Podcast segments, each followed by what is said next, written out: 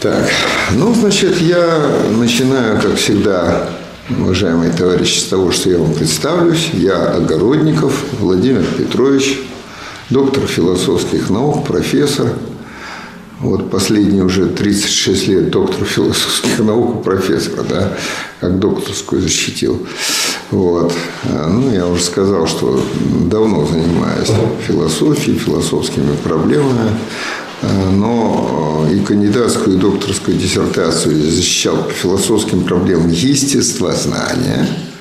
То есть сегодняшняя наша тема, вот, а тема это э, учение Сталина о нации, национальном вопросе, вот, конечно, не является моей какой-то, что называется, родной темой как вы понимаете. Это уже политическая философия или даже политология частично. Да, но с философией связано. Безусловно, связано, потому что основные понятия, дефиниции, там, так или иначе, вот этой темы, они требуют философского подхода. Вот.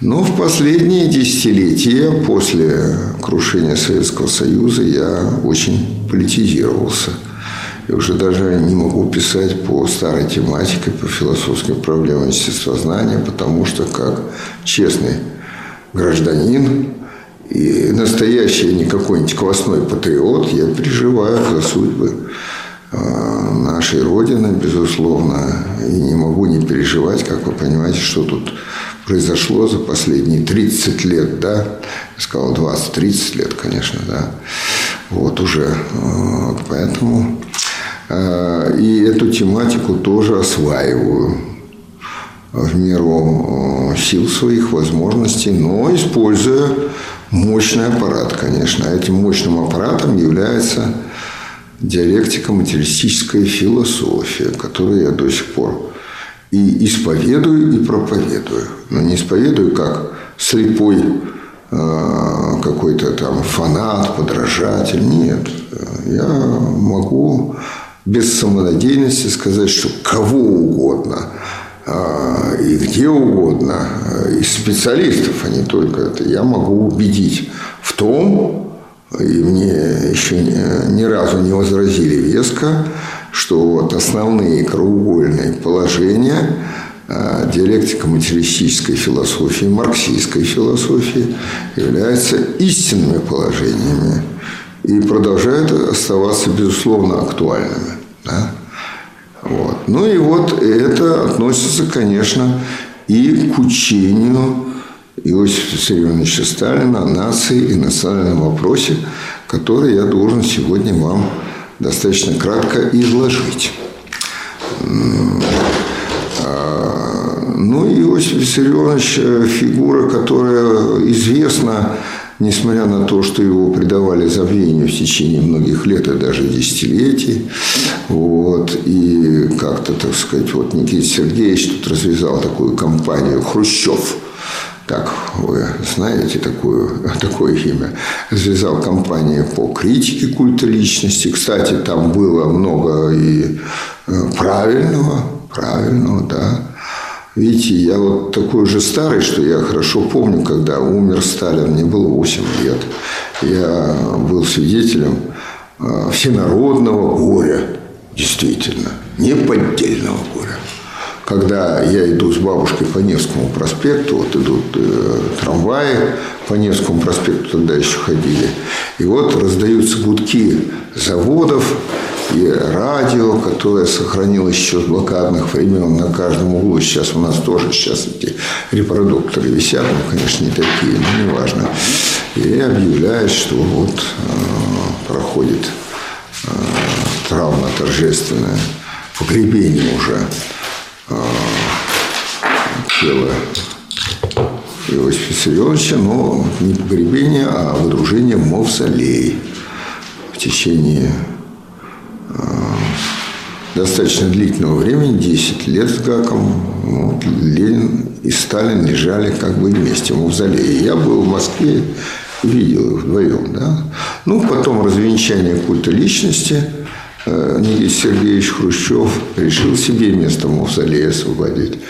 Вот. И, значит, было постановление Центрального комитета о том, что значит, надо вынести Сталина от Ленина, ибо Сталин себя опорочил, так сказать, вот чем.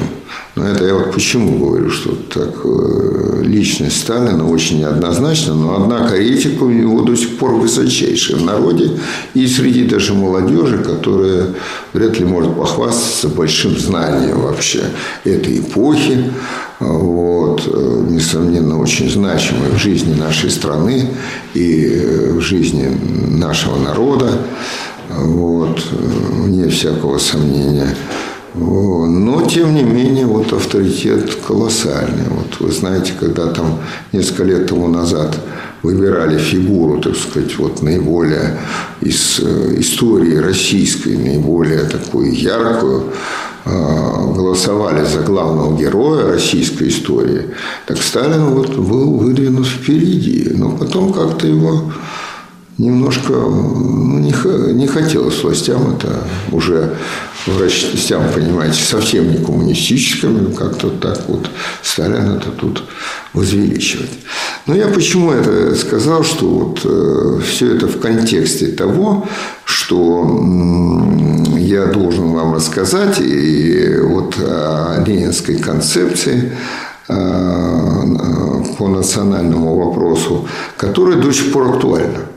Мало того, она не только актуальна так вот, так сказать, э, достаточно злободневно, она в пик актуальности попала в связи с вот нашими событиями, этими э, наши отношения с Украиной и со всем остальным миром. Да? Вот. И вот эти националистические выступления на Украине, совершенно явное, так сказать, националистическое выступление, откуда это, что берется. Почему народ, который генетически является э, нам абсолютно родным народом, никаких генетических отличий нет. Почему вдруг, так сказать, на каком основании можно противопоставлять да, украинский народ русскому и там знаете, как это, дикость какая-то вот э, в начале была а, после 2014 а, года, там, да, эти все выступления, которые до сих пор продолжаются, на факельные шествия или там собрание молодежи на площади прыгает и, э, и кричит, кто не скачет, тот москаль. Ну, это уже дикарство какое-то совершенно. Понимаете? Но откуда это берется? Как это возможно? И что питает это? Теория какая-то. Просто э, какая-то психология. Ну, какая психология-то? Идущая откуда? Из глубины, что ли? Или э, психологическое воздействие какое-то? Но не без теории. Без теории ведь тоже не обходится. Теория, конечно, там такая уж очень ходульная, очень сказать, ущербная.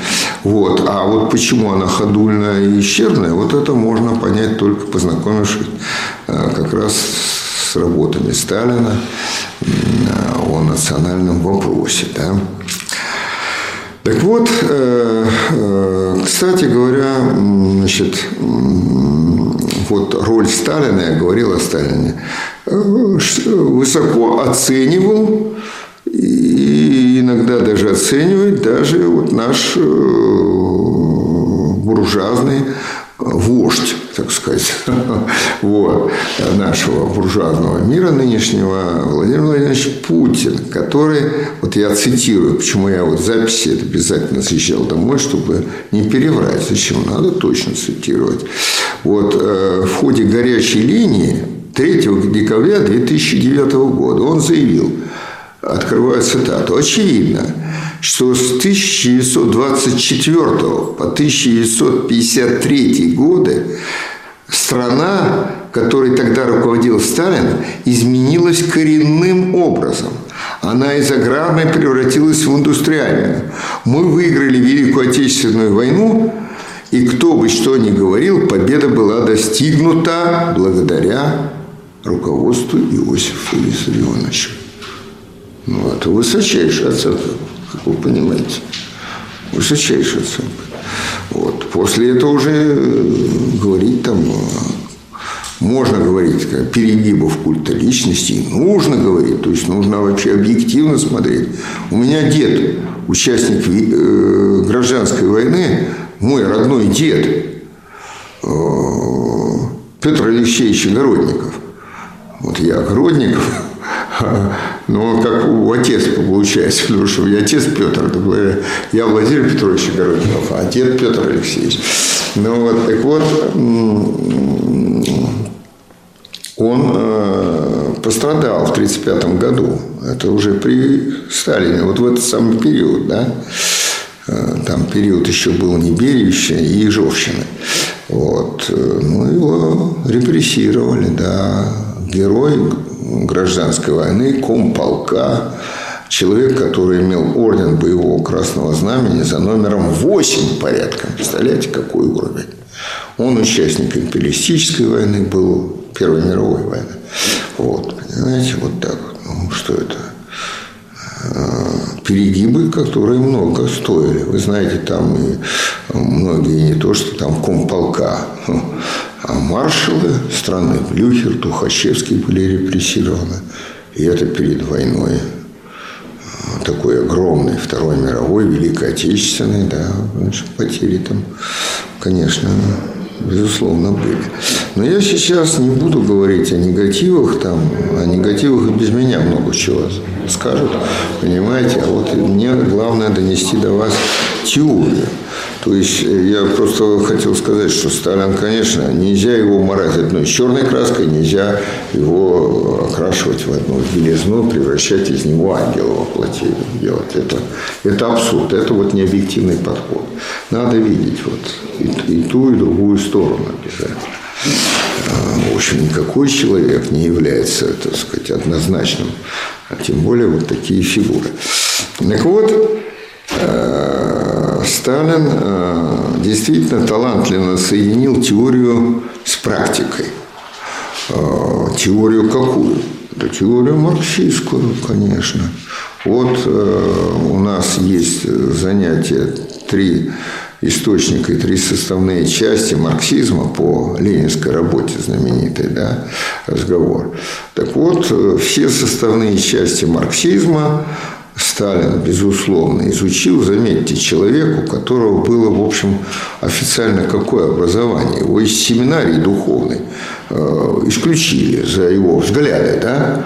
Он не закончил семинарию. А это что такое семинария? Это же не академия духовная. То есть, это среднее специальное религиозное учреждение. То есть, он такой, так сказать, техникум даже не закончил.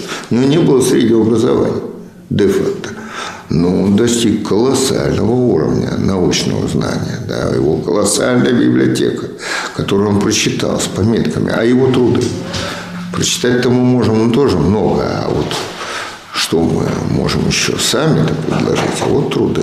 И вот труда, труды по э, проблемам как раз которая нас сегодня занимает, потому что у Сталина много трудов. Вот я похвастаюсь, у меня собрание сочинений Сталина, это раритет, имеется дома. Я его, так сказать, в свое время приобрел. Как раз период критики Хрущева, культа личности. Я уже был товарищ достаточно взрослый для того, чтобы вот такие вещи делать. Вот. И э, вот я сказать, что пользовался вот э, при подготовке такой проблемы, с которой я выступал вот по национальному вопросу, стали на национальном вопросе на конференции, посвященной юбилею со дня рождения Иосифа Виссарионовича. Вот. Ну и еще в нескольких. Э, и вот тут за этим столом тоже я по этой теме уже выступал. То есть тема обкатана. Но я говорю, что вот видите, в связи с современными проблемами она становится как-то особо острой. Особо острой, потому что вот это надо э, все понимать э, достаточно хорошо. Так вот, э, впервые Сталин занялся проблемой, так сказать, вот такой национальной проблемой, да, выяснением того, что такое вообще национальность, и его интересовало не только определение, но и отличие, скажем, национальности и нации. Вот. Потому что у нас до сих пор, до сих пор, до сегодняшнего дня огромное большинство не только населения э, земного шара, но и даже э, политиков, профессионалов, к моему удивлению, смешивают понятия нации и национальность. А вот Сталин-то как раз и заложил основу. В этом его величайшая теоретическая заслуга. А дальше вот он практику применил, когда уже был на посту генерального секретаря. Вот. Э, э, и эту, и другие теории он, конечно, применял. Вот. Так вот, первая работа Сталина, которая вскользь еще затрагивает эту проблему по поводу национализма, да, еще вскользь. Это работа его 1907 года «Анархизм или социализм». Интересно, что эта работа еще была опубликована на грузинском языке. Но эта работа была замечена, в частности, Владимиром Ильичем, Ульяновым Лениным. Вот. Э, и, э, наверное, способствовала и какой-то такой по-хорошему карьере Иосифа Сирионовича э, в стане большевизма, уже тогда это же большевизм, все уже обозначился. Сталин-то на, на этом съезде не был, когда произошел раскол между большевиками и меньшевиками. Но он стал большевиком потом, значит, да. Вот. Определился в этом отношении. Так вот, Ленин, он, э, вот познакомившись с этой работой э, Иосифа Виссарионовича, он сказал, что ему на словах, и даже была записка, вот она сохраняется в архивах, записка Ленина Сталину, как-то вот такая пространная записка. Записка по существу некое задание. Он говорит, я вам настоятельно рекомендую заняться национальным вопросом, судя по всему, у вас получится. Надо заняться вам. Кто-то должен вот из наших. Мне, знаете, я бы мог заняться, но у меня вот тут много проблем и теоретических, и практических. А вот вы займитесь, пожалуйста. Вы человек молодой, ну тогда еще вполне молодой человек, займитесь. И Сталин взялся за это дело не потому, что Ленин ему поручил, а потому что этот вопрос сам его интересовал и тревожил как-то положение, понимаете? Э, вот как э, противопоставить пролетарский интернационализм буржуазному национализму? Буржуазному национализму. Забегая несколько вперед, скажу, что э, национализм является до сих пор главным орудием буржуазии в борьбе против кого? Рабочего класса рабочего класса и в целом даже трудящегося населения, сегодня скажем, трудящегося. Да? Мы говорим пролетарии, да, пролет... что такое пролетарий? Это неимущий, да, обездоленный, эксплуатируемый класс. А почему он э, эксплуатируемый класс? И почему он неимущий? Чего он не имеет? Он не имеет средств производства. Если ты не имеешь средств производства, то ты в распределении не участвуешь. Тебе только хозяин от щедрот своих сколько сможет или сколько захочет, отстегнет. Если он мелкий там собственник, так он сколько сможет. Тут как сейчас они разоряются, да, и плачут, что нам вот э, скоро нечем будет платить нашим работникам, и мы должны будем уволить. Вот как нехорошо. Они вроде как ближе, конечно, к рабочему классу, мелкий собственник, безусловно. Так вот, эм, э, после того, как Сталин э, получил это поручение Ленина э, получил, воспринял, начал работать, он уже на многие годы вот центральной своей теоретической проблемой, которую он разрабатывал, сделал именно национальный вопрос. И надо сказать, что Сталин, вот э, как только э, после победы октября, он становится народным комиссаром по делам национальности в первом советском правительстве. Не случайно, как вы понимаете. Теоретик, был поставлен Лениным, председателем Совета народных комиссаров Лениным, вот на этот вопрос. И на эту проблему, вернее, не на вопрос. А вопрос-то уже был Сталином к этому времени достаточно разрешен. В каком ключе? Я вот э, задал вам вопрос, вернее так, сказал, что не задал вопрос, а сказал, что с этим вопросом еще до сих пор как-то не справляется, много разночтений. Причем даже не ошибок, не специального жульничества какого-то, а откровенного заблуждения. Я вот сколько раз с этим сталкивался. Откровенное заблуждение по этому вопросу. Вот э, как вы думаете, э, национальная проблема, национализм производен от какого э, термина? От термина «нация» или термина «национальность»? Ваше мнение. Вот мне интересно, обратная связь. У нас а, с вами... Нация, а? Нация. Нация. Вы тоже так считаете? Вот. Не знаю. А вы знаете, э, вот это ведь это не вопрос, а это не спор о словах. Это чрезвычайно важный теоретический вопрос, от решения которого зависит э, просто судьбы миллионов, если хотите. Да? Потому что, понимаете, как э, говорил Ленин, не может быть передовой партии без передовой теории. Да? И вообще ничего передового не может быть э, ни в какой сфере, ни в сфере производства, ни в сфере науки, конечно, само собой, ни в сфере политической жизни. Если э, вот эта передовая партия, как она себя называет, движение, да, какое-то какое руководство не вооружена теории. Теория, которая владеет истиной. Истиной, а не заблуждается и не э, шарахается из одной крайности в другую.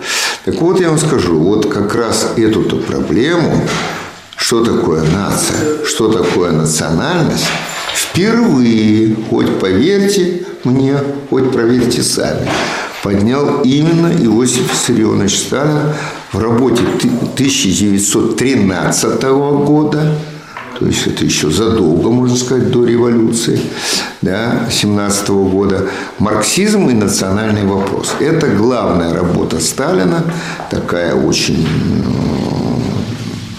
крупная э, работа, э, это, в общем, монография, можно сказать, да, и э, в этой работе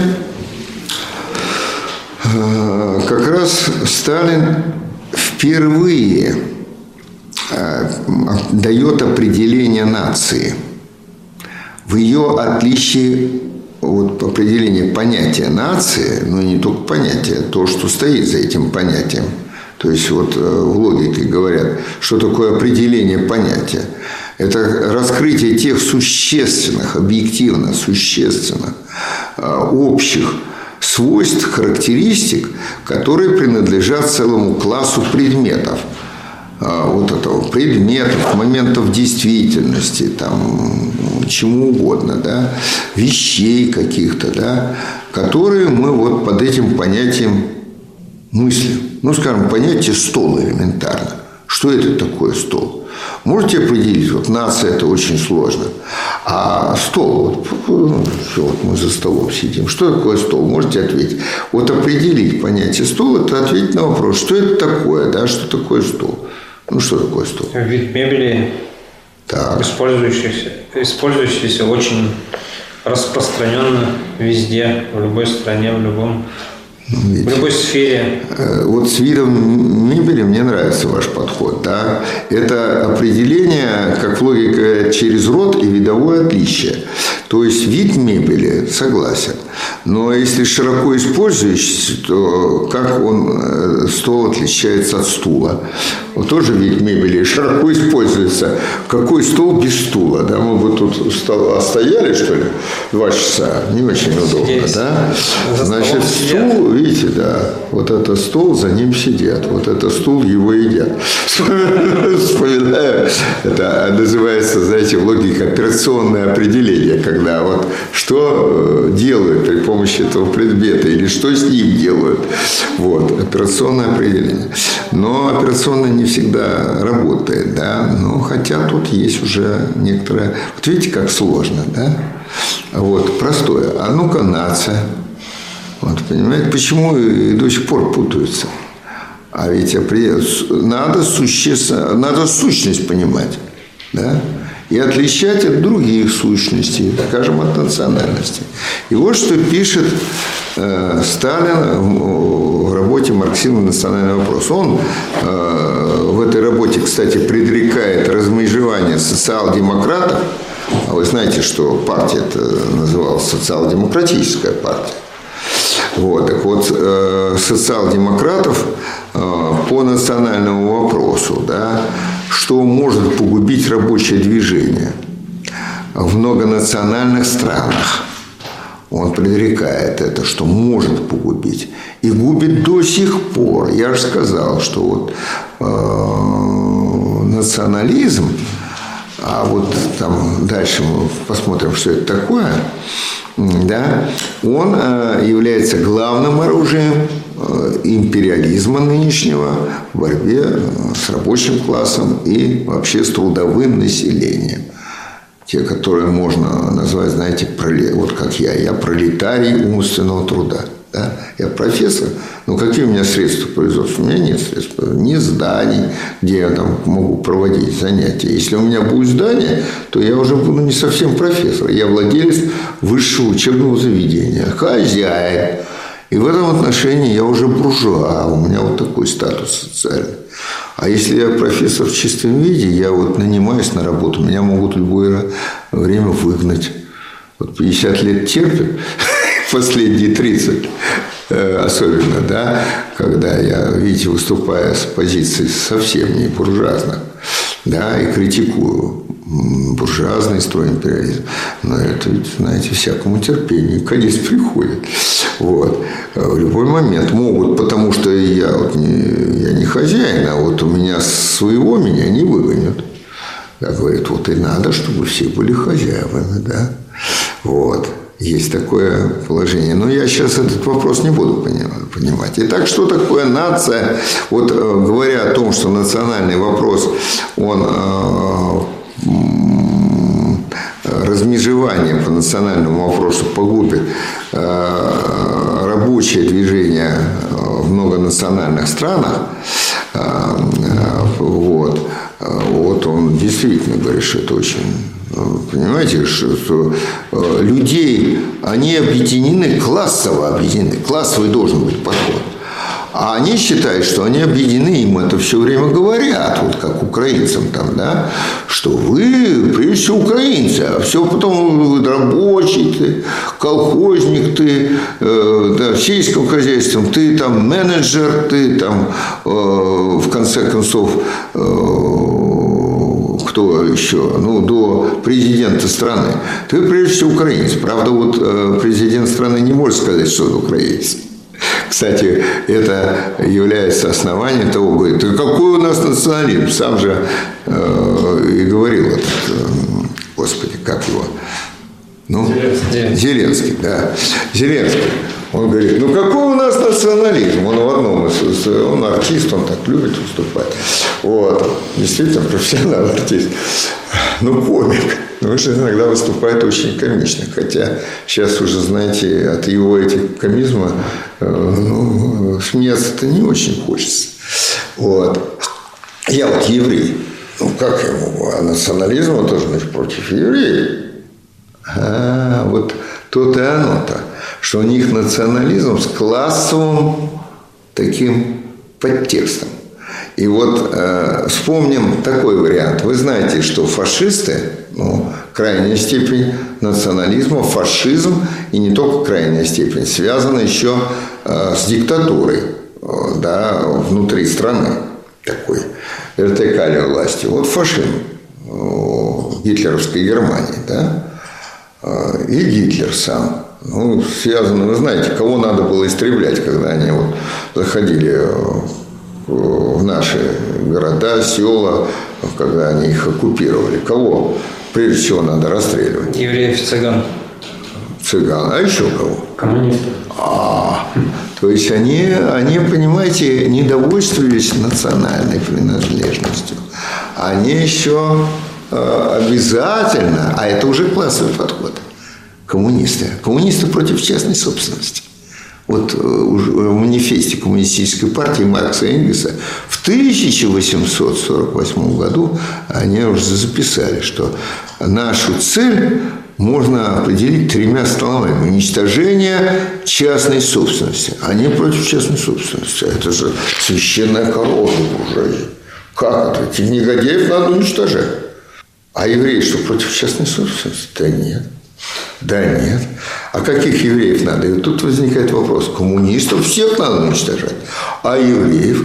А евреев? А вот э, у э, Гитлера-то там, знаете, э, э, на, так сказать, э, э, содержании Гитлер был вместе со своей Э, тоже интересно, социал-демократической, но такой, да, нацистской партии, да, вроде как, на, на содержании кого? На содержании крупнейших э, э, представителей буржуазии, которые большей степени своей были именно евреи. И он их не трогал. Нет. Ну как же тут можно рубить руку, которая тебя кормит. Никак нельзя. Или суп, на котором ты сидишь. Никак нельзя. Все вот. Так что евреи, и вот все, не только вот крупнейших, конечно, представителей этих буржуазии, но и так средних, которые были полезны в экономическом отношении. А там ну, национализм можно, тем более, что сам Гитлер-то, знаете, внешне уж никак не был, э, так сказать, образцом настоящего нации, этой, как э, писал Ницше, белокурой бестии, который должен быть настоящей нацией белокурые, голубоглазое бестия, а Гитлер был не белокур, не голубоглаз. Так вот, его самому подозревали, кстати. Да. Сам-то ты кто? Хотя какая национальность-то, да, там что-то темно все, да. Но он как-то выдержал. Вот за счет этого классового подхода четкого, почему его и продвинули-то в рейс-канцлер, это, понимаете? Причем, кто его продвинул, президент тогдашней страны, э, э, господи, у меня вот тут записано, я забыл его, этого президента, но неважно, тогдашний, да, он говорил, что я этого ефрейтора никогда не поставлю во главе государства. А потом поставил, потому что этот ефрейтор, он э, выступал с классовых позиций. А этот национализм, это была ширма, ширма, прикрытие этих классовых позиций. Я говорю, ширма и главное оружие. Вот в чем дело. Вот. Так вот, я все говорю, а Сталин-то что сказал? В 13 еще году написал. Нация есть исторически сложившаяся устойчивая общность людей, возникшая на базе общности языка, территории, экономической жизни и психического склада, проявляющегося в общности культуры. Только наличие всех этих признаков, взятых вместе, дают нам нацию. Причем э, Сталин в другом месте этой работы уточняет, что главным э, э, признаком является все-таки экономи, общность экономической жизни. Вот что объединяет нацию. Да кто такая нация? Нация – это что? Какие нации мы знаем? Скажите. Какие нации мы знаем? Не национальность, а нация. Американская. Ну вот мы американцы. А, они американские. А у них там, среди американцев, там и евреи, и даже русские есть, да, вы знаете, сколько у них негров, которые стали выше уже белых, да, так доборолись до своей, так сказать, эмансипации, что стали, то есть, э, представители разных рас и разных национальностей. И вот тут-то Иосиф Виссарионович в этой же работе говорит, что э, главное это э, все-таки отличие э, национальности и нации. Сейчас вот я найду, чтобы не это самое. Не голословить и не перелагать. Где же у меня эта выдержка? Вот. Вот. А, а главное отличие какое национальности? А, заметьте, не язык, нет.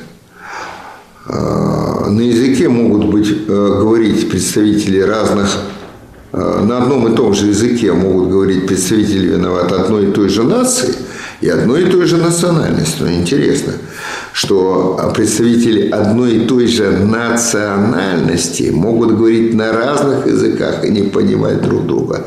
Ибо национальность какое? Вот Сталин пишет, что сказал, сказал. Вот он в этой же работе, марксизм национальный вопрос, выйдя на было у меня, э, он пишет, что Э, национальность, в отличие от нации, это общность этническая. А нация, общность, вот э, цитирую Пахуна, он подчеркивает, общность это не расовая, не племенная. Нынешняя итальянская нация, вот, например, он пишет пример, образовалась из таких национальностей, как римляне, э, германцы, этруски, греки, арабы и так далее. Французская нация сложилась из галлов, римлян, тоже бритов, германцев и так далее. Разные, по крови разные. Национальность – это отличие кровно-родственная связь. Но эта кровно-родственная связь с этого начинается для национальности, этим и заканчивается, пишет Сталин. Э, этим и заканчивается э, общность. Почему заканчивается? Потому что люди одной и той же национальности, мало того, братья и сестры, близнецы, сколько таких случаев было, могут э, волею судеб, как говорится, жить в разных странах, говорить на разных языках. Вот они их разъединили в младенчестве. А потом они встретились, они друг другу говорить не могут. Они видят, что как две капли воды. Э, однояйцовые близнецы. А говорить не могут, потому что они говорят на разных языках, принадлежат разной культуре, принадлежат разной экономической общности, разным нациям они относятся. Эти представители одной национальности. Да? Я надеюсь, вот при помощи Иосифа Семеновича я вам объяснил различия. Вот э, такое кровно-родственное, этническое – это национальность. А экономическая общность, масштабы государства, причем какого э, государства? Буржуазного государства. Еще одно открытие э, Сталина, что нация – продукт буржуазного государства. Вот. А не просто так продукт объединения разных национальностей, скажем, в феодальном государстве – феодальное государство еще ну, тоже могут быть разные национальности. Но там главное это э, так сказать, роль в феодальном государстве, еще в рабовладельческом государстве. Главную роль э, играет все-таки, э, заметьте, не нация, а национальность. А нация начинает доминировать в буржуазном государстве буржуазном государстве. Теперь что же такое национализм? Производная от нации, еще раз, э, да, или от национальности? Как вы считаете теперь вот после этих всех рассуждений? От нации. Опять от нации. Что такое национализм? Это исповедование, проповедование и практические действия, связанные с э, возвеличиванием одной какой-то национальности, которые превосходят. Не нации, а национальности. Именно национальности. Вот. Вот э, фашизм как крайняя степень там, проявления национализма. Вы же понимаете, арийская, они говорили нация. Но они, они Сталина не считали. Национальность. Это смешение идет, понимаете? Точно так же, как у нас смешение многих очень важных философских терминов, например, истина и правда. Одно и то же. На английском языке одним э, словом обозначается. Но это, как говорят в Одессе, э, очень тоже актуально, э, две большие разницы. Да? Значит, истина и правда. Правда – это нравственная категория, антиподом имеет что? Ложь. А истина – это э, теоретико-познавательная, как говорят философии, гносеологическая категория. Антиподом имеет заблуждение. При этом мы выясняем, что можно нагло лгать и говорить истину. И, э, понимаете, вот удивительная вещь, как это так, да? Непонятно. Нагло лгать и говорить истину. Вот. Ну, вот я сам себя тут спровоцировал на отклонение в сторону. Не буду, не буду, а то мне придется тут об истине говорить. У меня нация. Так вот, э, также нация национальность. Значит, вот вопрос национализм, фашизм абсолютизирует какие-то выдающиеся качества, может, там и есть у этой национальности какие-то качества, да, ну, конечно, мы не можем, это тоже будет национализм, если мы говорим, вот эта национальность хуже, а вот это лучше, вот эти умнее в массе своем, а эти глупее. Это тоже проявление национализма будет. Национальность, да. Но именно кровно-родственный момент. Знаете? Вот э, даже вот эти патриоты, ура, патриоты американцы, они не будут если у них там национализма-то уже, видите, даже расизма не осталось. Но когда было-то, по какому принципу преследовали-то, да? Когда расизм, когда негров-то сжигали. По классовому, что ли, признаку? Нет. По кровнородственной, расовой. Раса и национальность, они близки, потому что и то, и другое кровнородственное, генетическое общество. Вот преследует Куклус-клан. Там не важно, кто этот э, очень умный негр, там, может, он уже и чего-то достиг, а вот ему и завидуют. Белые, которые не достигли, и вот его, пожалуйста, преследуют. Вот. Точно так же, и вы знаете, вот национализм обычно с еврейским вопросом связан еще. У нас э, на Руси это традиционно искать Э, и до сих пор ищут и находят, вы понимаете. Вот евреи во всем виноваты. Я недавно говорил с одним серьезным человеком, доктором наук, правда техническим, а не философским, который меня с жаром убеждал в том, что наши беды вообще все России из-за того, что у нас Россия, евреи загласили власть. Не олигархи, а евреи. Я говорю, да классовый подход. А кто классовый? Олигархи. А олигархи на 90% евреи. Да будь они даже на 100% евреи. Но их делает олигархами не то, что они евреи. Ты, говорю, понимаешь или нет? Мы с ним на «ты» старый приятель. Вот. Что их олигархами сделано не то, что они евреи, да, а нечто, нечто другое, да, сделала. Олигархом и русский может стать, и украинец может стать, и, пожалуйста, по национальности, да, кто угодно. И, и негр может стать олигархом уже э, по расовому признаку. Значит, вот национализм-то вот когда превосходство какой-то национальности декларируется, национальности – и вот мы там, вот кто не скачет, тот москаль. Москаль – это русский. Русский. Вот. И, э, или вот э, значит, евреи во всем виноваты. Понимаете, вот э, до сих пор это до сих пор идет. У нас в правительстве евреи там засели, у нас и олигархи евреи, понимаете. Я говорю, так надо подходить, кто они. Они прежде всего буржуа крупнейшие а потом они евреи, там и кто угодно.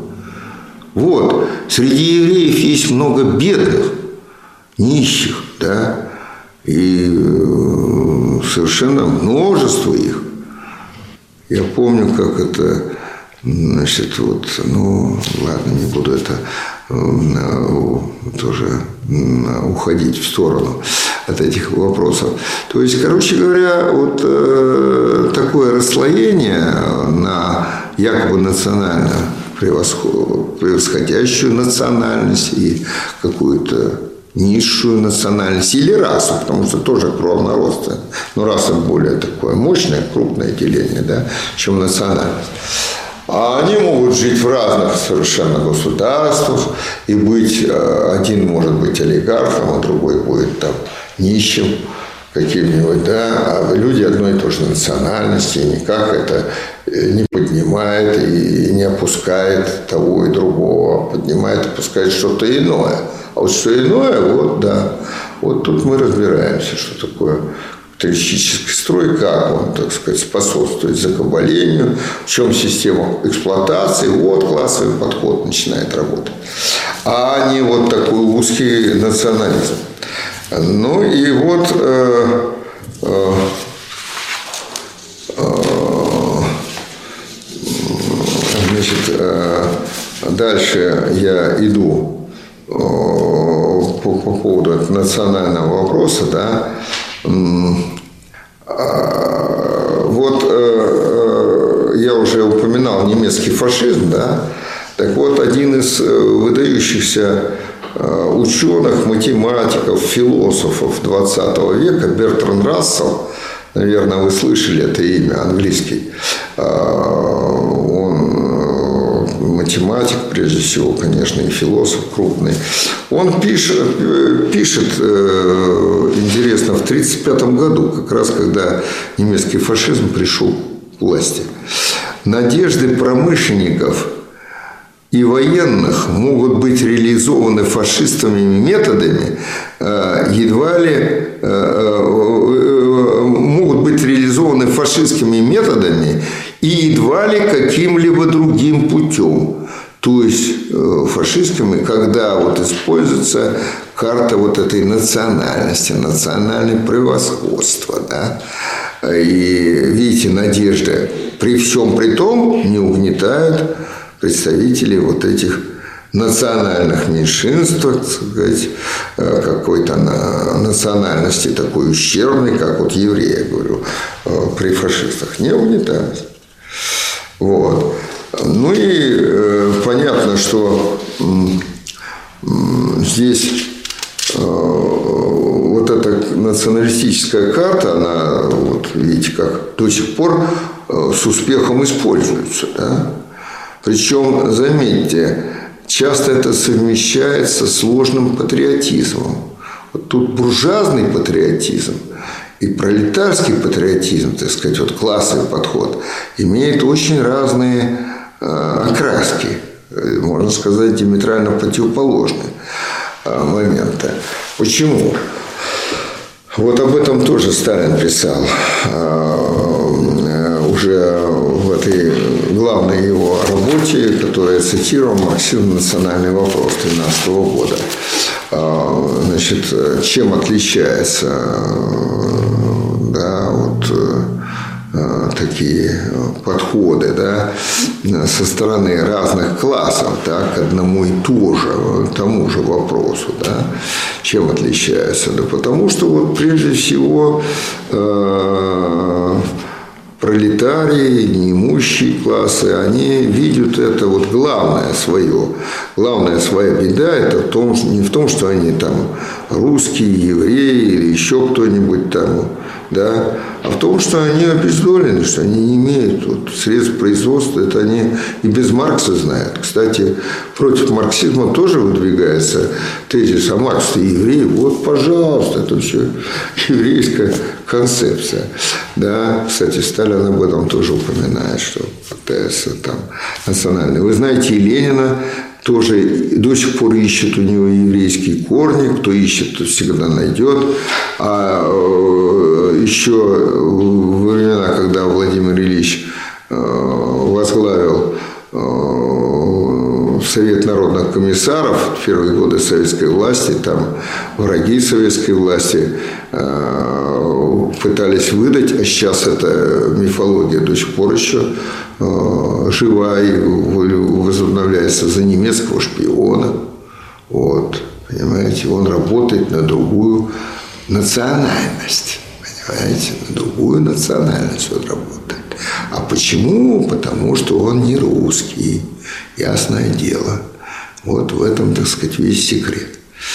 Ну, а, а что делать, значит, раз враги найдены, национальные меньшинства, значит, надо их уничтожать, вот, гнобить и все, вот, пожалуйста, вытеснять, вот как вот э, тут э, очень уж яркий пример современной Украины, да, и заметьте, как это завладело э, головами не отдельно взятых, а очень многих людей.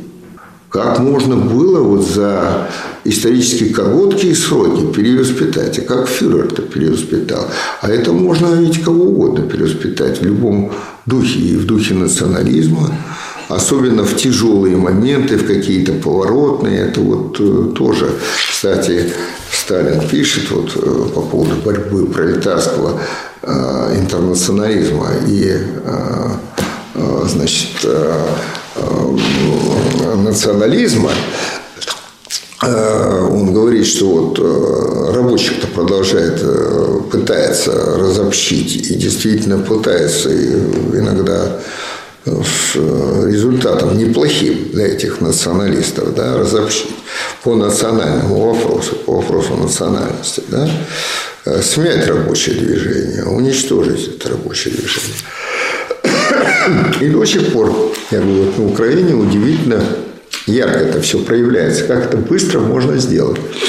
И казалось бы, за счет чего? Какие истоки? Какие-то объективные основания? Да не, боже мой, как говорится, генетически украинец и русский ничем не отличаются друг от друга.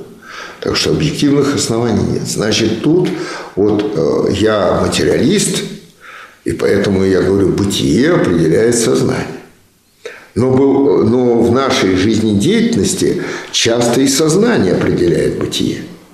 То есть вот мы как люди, как существа мыслящие, прежде чем что-то сделать, если мы поступаем как существа мыслящие, мы должны подумать, что мы должны сделать, да?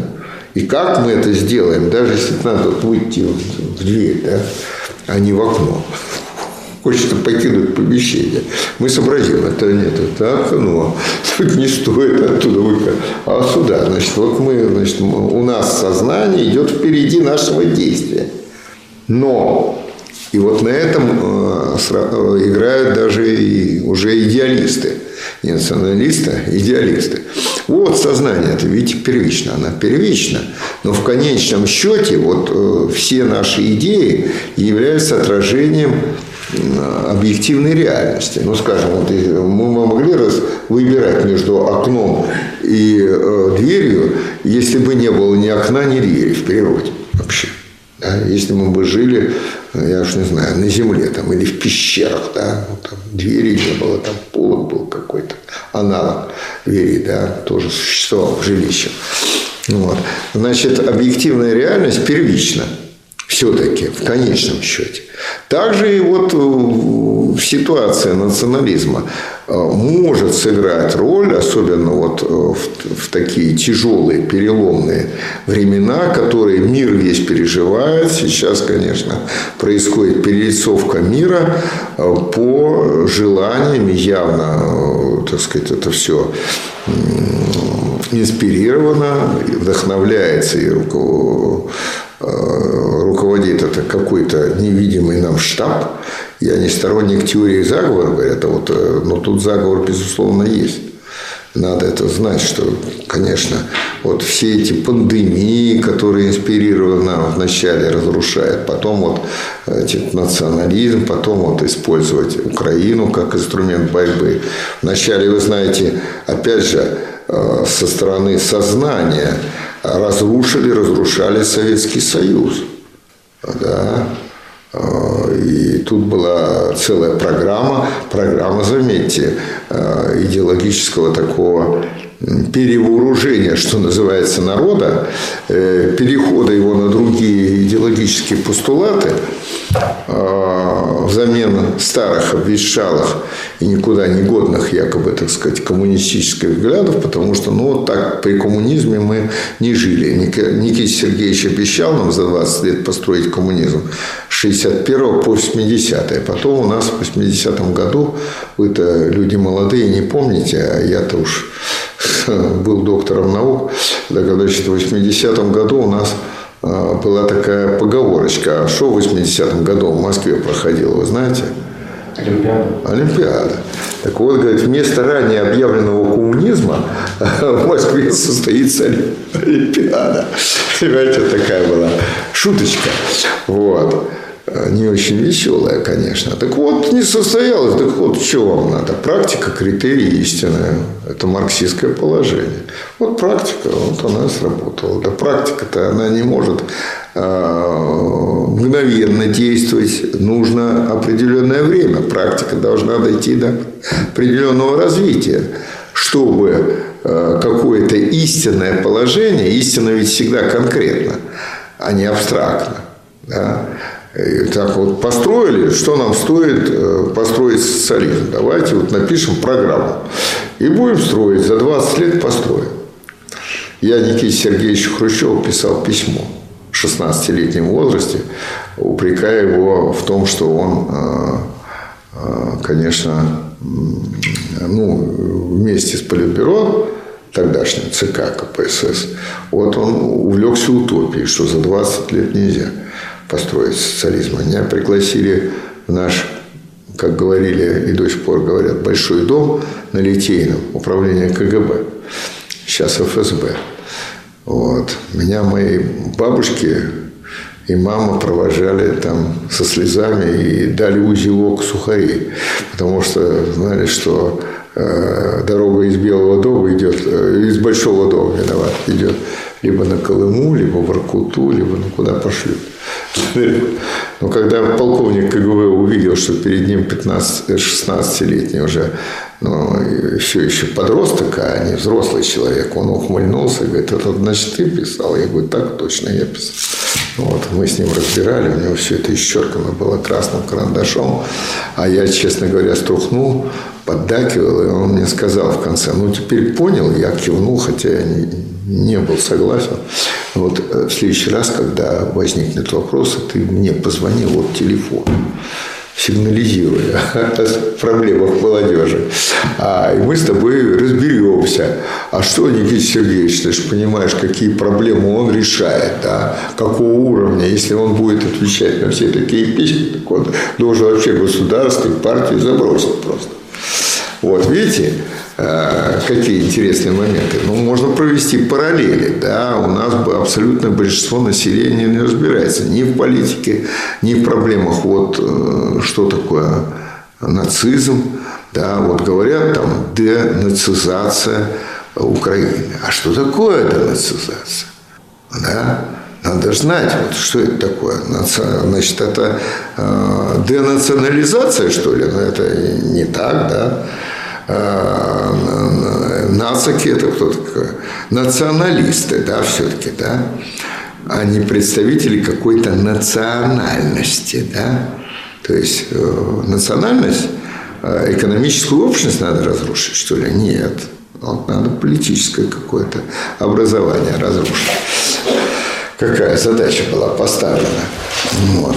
Так что здесь Э, вот э, и в этих случаях надо, конечно, прибегать к этой теории. Вот видите, я сразу бросил мостик от э, работы Сталина 13 года к сегодняшнему дню, чтобы показать, что вот то, чем Сталин в 13 году занимался, было актуально не только в первые годы советской власти, и потом, вот, когда он был у руля государства да, и партии. Вот. А, ну и дальше это отнюдь не стало каким-то исторической проблемой, так сказать, в историю уходящей. И сегодня.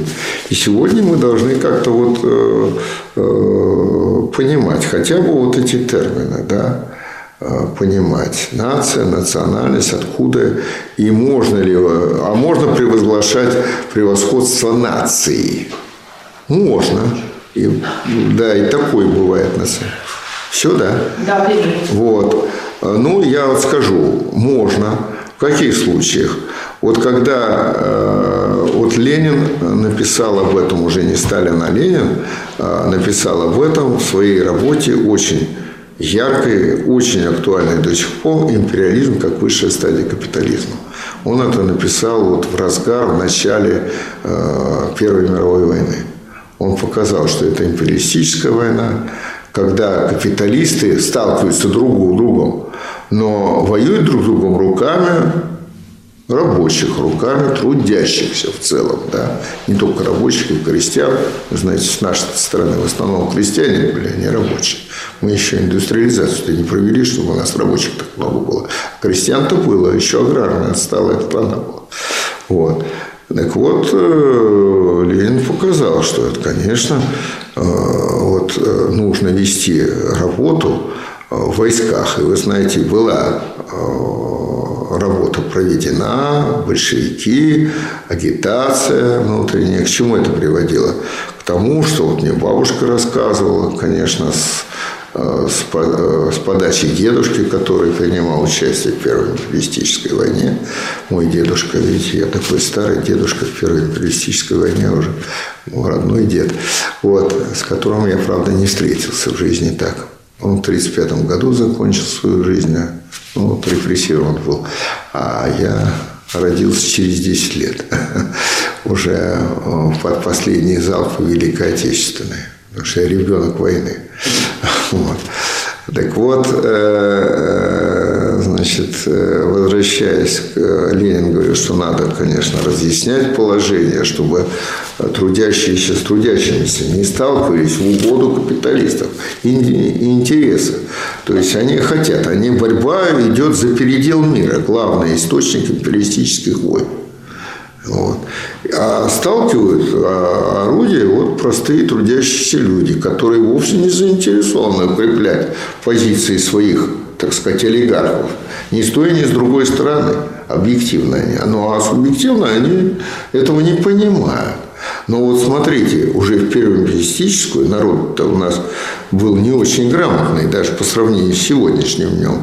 Да, всеобщего среднего образования не было достигнуто в России в то время. Э, большинство этих солдат, которые от нас были, они были безграмотны вообще. Безграмотны. Ликвидация безграмотности – это задача, которую решила советская власть, вы знаете. Вот. Так вот, хоть они безграмотные, а они, заметьте, в марксистских кружках учились. Вот такая потребность была. А да, э, теоретически вот, понять, что происходит. Вот. И мало того, вот, э, как практическое проявление, братание было, вот что мне бабушка рассказывала со слов дедушки. Да вы сами знаете, что вот на фронтах Первой мировой были братания между нашими и немцами. Мы один класс, мы братья друг другу. Что мы будем друг друга стрелять? И вот там бросали, ну, конечно, там пытались преследовать, это преступление считается воинское, да, бросили оружие, с противником там братаются. А вот, понимаете, как было. И, и революция-то почему? И э, февральская революция, и октябрьская революция, вот на этом они выросли, понимаете, на этом братании, да, на понимании пролетарского э, интернационализма, да, вот. И вы знаете, э, как-то было такое всеобщее воодушевление после уже Октябрьской революции, и Ленин э, этому воодушевлению, ну, думаю, так сказать, из некоторых политических соображений он поддерживал эту идею мировой революции, да, вот тут писал по этому поводу Маяковский, пролетарский поэт наш, мы на злобу всей, всем буржуям мировой пожар раздуем, мировую революцию превратим. Вот мы начали, а там дальше продолжать. Но, увы, не получилось, заглохло. Были свои причины. Вот нельзя Э, эскалировать виноват э, революцию, переносить ее на другую почту, если она еще не подготовлена. Вот великолепный человек, замечательный герой 20 века. Рядом просто некого поставить в качестве вот такого перс персонажа, отдельно взятого героя. Даже вот наши герои во время Великой Отечественной войны, они э, не могут сравниться, потому что это герои одного подвига. Тут подвиг вся жизнь. Это Эрнесто Че Гевара. Я читал его работы, я жал руку Эрнесту Че Гевара, представьте себе. 18 лет я был такой парень активный политический. Я узнал, что Эрнест прибывает в Москву, и я туда позвонил своему приятелю, тот был в это время инструктором райкома комсомола одного московского. И он меня там пристроил по блату вот в это оцепление, которое там приветствовал с флажками советско-кубинскими. А, с Косыгином шел Че Гевара. И вот э, я там стал истошно кричать. У меня голос тогда был особенно мощный. Я и сейчас могу на стадионах без микрофона выступать, если надо будет. Но, наверное, сорву голос, а тогда не срывал. И вот я начал кричать «Команданте! Куба Си! Я кино! Команданта Че Гевара!» И он э, меня услышал, заметил, улыбнулся, подошел и пожал мне руку. С тех пор я ищу газеты, э, там с фотографией, представляете, что э, мне жмет руку Че Гевара. Вот. Я ни тогда не нашел, ни потом, вот уже интернет там поднимая это. Описание есть, есть фотографии, он с Косыгином все, но это такой эпизод, видимо, вымором был, не был значительным. Вот. Такие вещи. Но я почему это вспомнил? Ну вот Че Гевара, он и теоретик марксизма, безусловно, и практик. Но вот в теории он заблуждался. Вот как теория и практика связаны. Он заблуждался именно в том отношении, что можно а, перенести революцию, так сказать, вот из одной страны в другую страну. Был бы, надо поджечь этот факел борьбы за освобождение крестьян или рабочих. И вы знаете, он в Африку ездил, но у него там ничего не получилось. Потом поехал в Боливию. Будучи уже министром, в теплом кресле министра кубинского правительства. Все, кубинская революция победила. Что министр делает? Жиреет. А он э, ездил туда поднимать революцию. И вот в Боливии те самые крестьяне, за освобождение которых э, он боролся, они его выдали и сдали за какие-то там серебряники, как Иуда Христа. Вот. Какие-то, ну, за какую-то сумму, не просто так сдали. Понимаете, вот. Не были готовы они ни э, экономически, ни духовно. Поэтому, когда мы боремся за пролетарский интернационализм, надо посмотреть, каковы основания и национализма, и интернационализма. Чем питается национализм? Вот я говорил, что надо это знать. Конечно, питается он экономически чем? Вот когда возникает вот это националистическое движение, какое-то фашистское движение, вот очень яркий пример Германия. Немцы были унижены, они были, а, потерпели поражение в Первой мировой войне, да, а, немцы, и были присоединены их земли а, другим государствам, в частности и к русским хотя мы там не очень хороший Брестский мир для нас подписали, но кое-что мы у них отщипнули все равно. Вот. И контрибуции колоссальные выплачивали. И вот немецкая нация, как бы нация, да, но в лице национальности была унижена, да, оскорблена. И вот это оскорбление, это вот такое чувство такое вот, вот мы поражение такое понесли, вот мы теперь вот какие-то битые.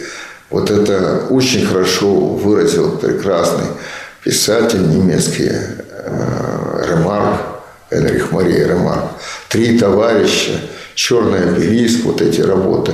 Вот в трех товарищах особенно, как там эти три товарища, они тоже были на войне, и они знает о поражении, так сказать, не по слухам. Да? И вот как они там развлекаются, они пытаются уйти от действительности какие-то там у них такие полудетские развлечения, они там ремонтируют машины, ставят на э, старые э, тихоходные авто новые такие быстроходные двигатели и обгоняют на дорогах, чем развлекаются. Взрослые уже ребята войну прошли, да, а вот у них и потом безысходность, вот эти разговоры о том, что ну, как-то непонятно, смысл жизни потерян, да. А тут появляется фюрер, и он говорит, да мы нация вы что, ребята, унываете? Мы нация, имеет, он говорит нация, но имеет в виду национальность. Мы арийцы настоящие. Мы, нам мир должен принадлежать. Отчасти теоретически подпитан был Ницше, но это отдельный разговор. Вот. И вот, пожалуйста, возникает, и смотрите, народ, который дал миру Бетховена и Баха, а, Моцарта, хоть он австрияк, но тоже немец фактически, да, и, Вагнера. А, Маркса, в конце концов, да, хоть он и еврей, но он же немец был по своей культуре и писал на немецком, а, а не на иврите. И э, выдающихся представителей науки, их всех не перечесть, да, немецких. Вот. И тут они соловянными глазами э, на площади кричат «Зихай», вытянув руку в фашистском приветствии. Как это можно было? Э, вот со стороны это выглядело удивительно. А вот я вам расскажу ситуацию, извините, так, задержусь, вот, чтобы расставить точки. Опасность вот этого национализма на, как говорится, гребне патриотизма. Ведь э, что использовал? Патриотическое да, чувство, патриотическое э, Гитлер. И это используется везде. И у нас тоже. Вот были выборы Ельцина, э, Ельцина, то есть не Ельцина, а выборы первого президента. Весна 91 -го года. Я иду из высшей партийной школы, где я был заведующим кафедры, тогда выше, выше партийной школы, иду себе домой по набережной.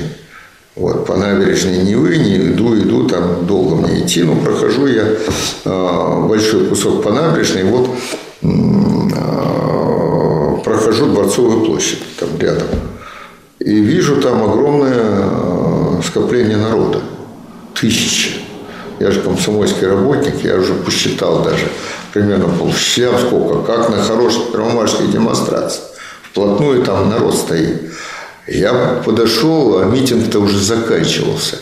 И там один, который вел митинг, видно, начал скандировать. Под конец митинга надо было закрепить успех в агитации. Он скандирует «Ельцин! Ельцин!» микрофон. И вот вся эта толпа ревет соловянными глазами «Ельцин! Ельцин!» Я смотрю, батюшки, это мои ленинградцы, образованный, культурный город. Что такое? Они кричат «Ельцин», а мне слышится «Дуче, фюрер, зихает!» Одно к одному, понимаете, одно к одному. Как говорил Александр Сергеевич Пушкин, кто жил и мыслил, тот не может в душе не презирать людей. Вот люди поддаются такому вещи, понимаете, такой вещи, агитации. И причем она у них не просто сиюминутно, а застревает, вот как э, на Украине, понимаете? Вот они там, молодежь, что у них, образования не хватает? Или чего у них не хватает? Мозгов не хватает, чтобы понять, что такое с ними делать? Нет. А, а на фоне чего? На, на фоне какого-то унижения – да, вот э, нехватки, вот э, плохо стали жить чего-то, да, после Майдана там все меняется у них правительство, лучше не становится, э, воловой национальный продукт падает и прочее. И вот надо выйти откуда-то. Вы знаете, Майдан-то э, причину-то какую имел? Они боролись с кем? У них там классовый подход был на Майдане. Янукович сидит на золотых унитазах. А мы тут э, полуголодное существование ведем. И вот это против этих золотых унитазов, против этих барств, против этих олигархов. А тут же буржуазия сообразила, о, да тут революция сейчас начнется пролетарская на Украине. Надо сбить немедленно. Раз национализм. И они тут же развернули эту толпу Э, ну, при помощи агитации, да, и пропаганды, вот какая сила слова, да. В другую сторону, и уже они уже прыгают, кто не скажет, что тот москаль. Вот кто виноват-то. Это вот москали виноваты во всем. Понимаете? Вот, а мы национальность или нация, они, они путают эти слова все время. И вслед за этим и другие путают, и наши путают, национальные, мы только что говорили. Да? Нация, мы вот унижены, а мы должны наоборот. Вот все. И сейчас у них такой патриотизм возник. Вот патриотизм такого буржуазного пошиба, я говорил, начал говорить, патриотизм пролетарский, патриотизм буржуазный, это не одно и то же самое. Патриот, патриотизм – любовь к родине. Да? А буржуазный патриотизм – это любовь к моему капиталу, к моим яхтам, Э, который там 100 метров с гаком, да, э, вот, к моим дворцам. Вот, да. И если меня, о, как меня яхты лишили, а? вот это уже, да, это уже безобразие. Тут я становлюсь патриотом. Меня унизили. А пролетарский интернационализм, понимаете, на другом, конечно.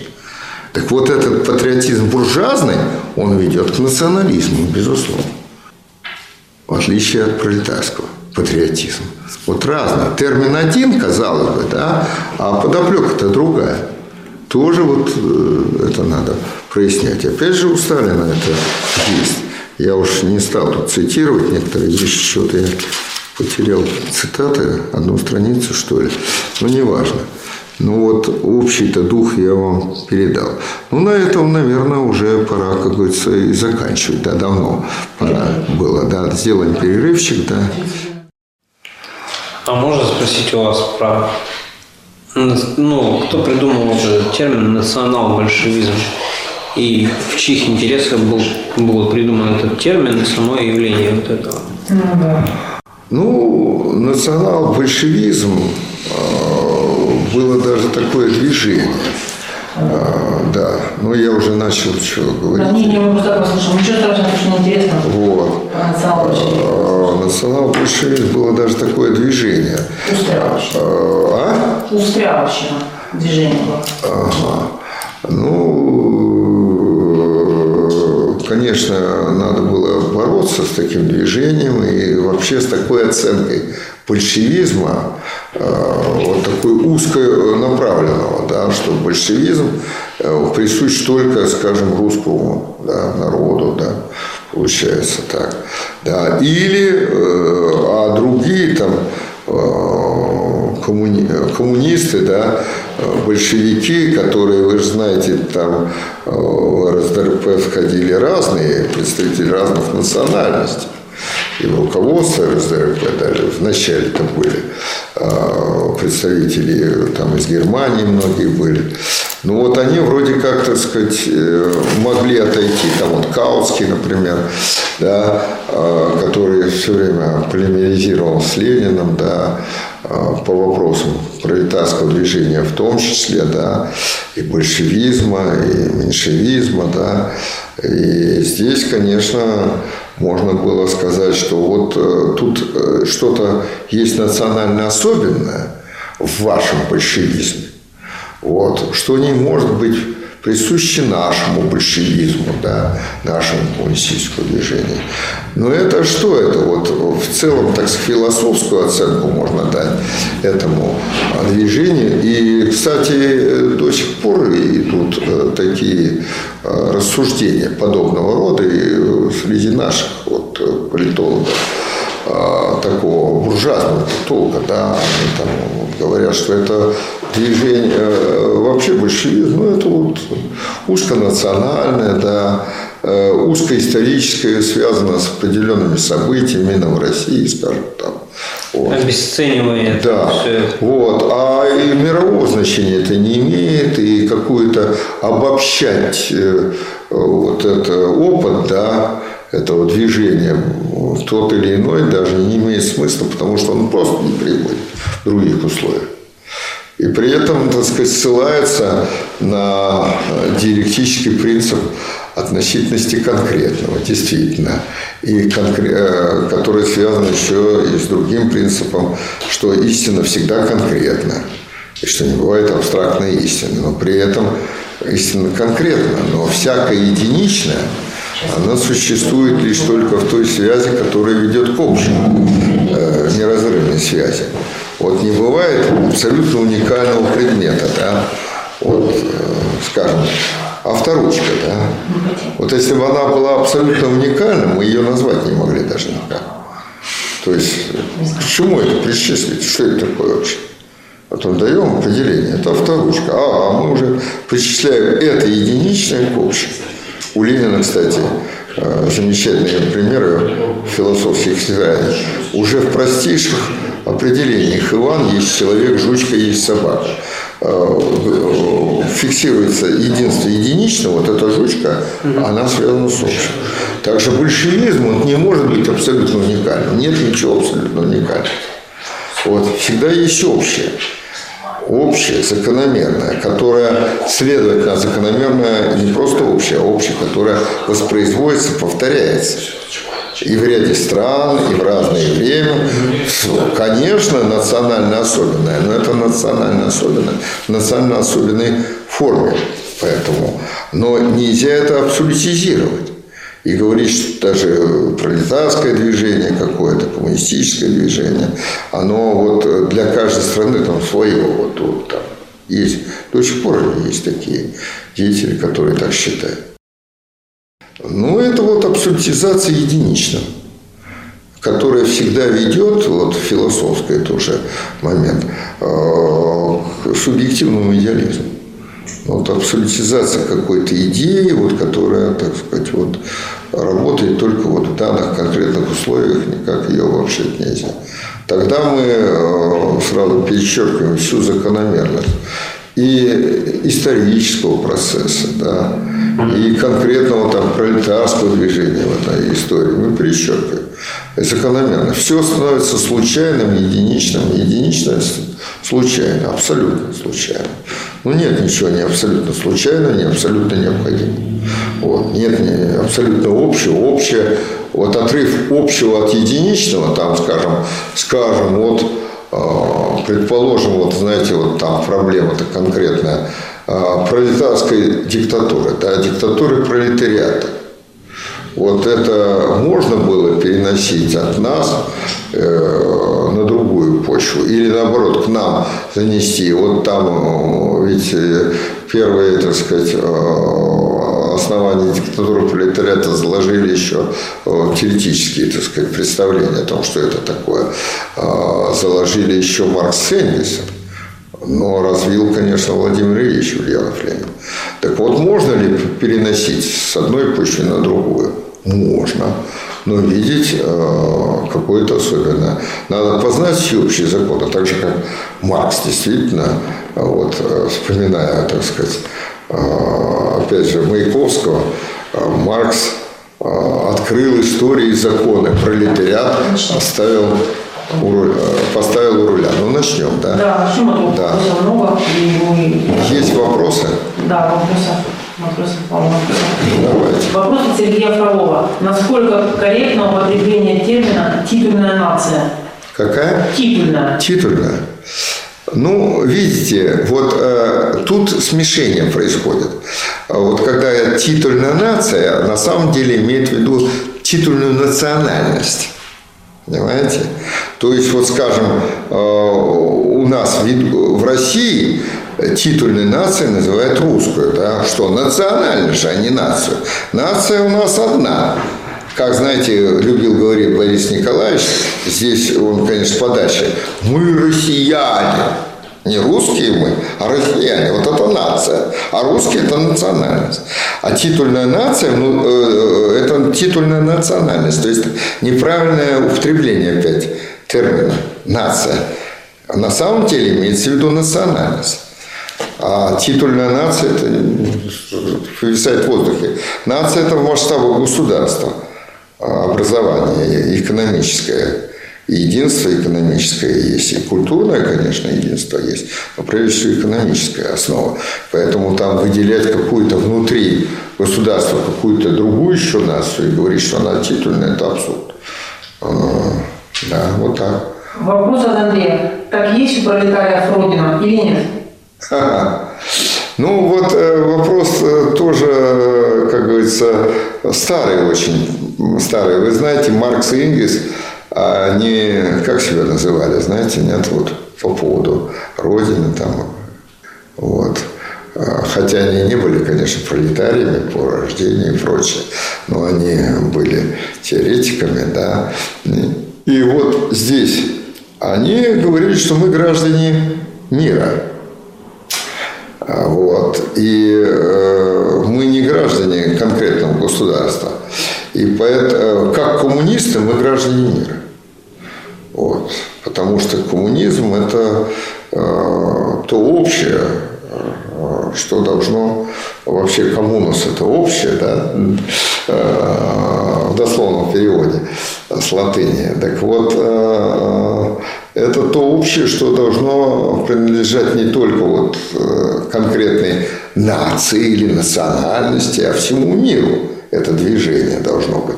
Но проявляется своеобразным образом, как общее существует в единичном, в конкретном государстве. Ну вот имеет ли э, пролетарии национа- национальность или э, что они имеют? Родину, да, родину, родину.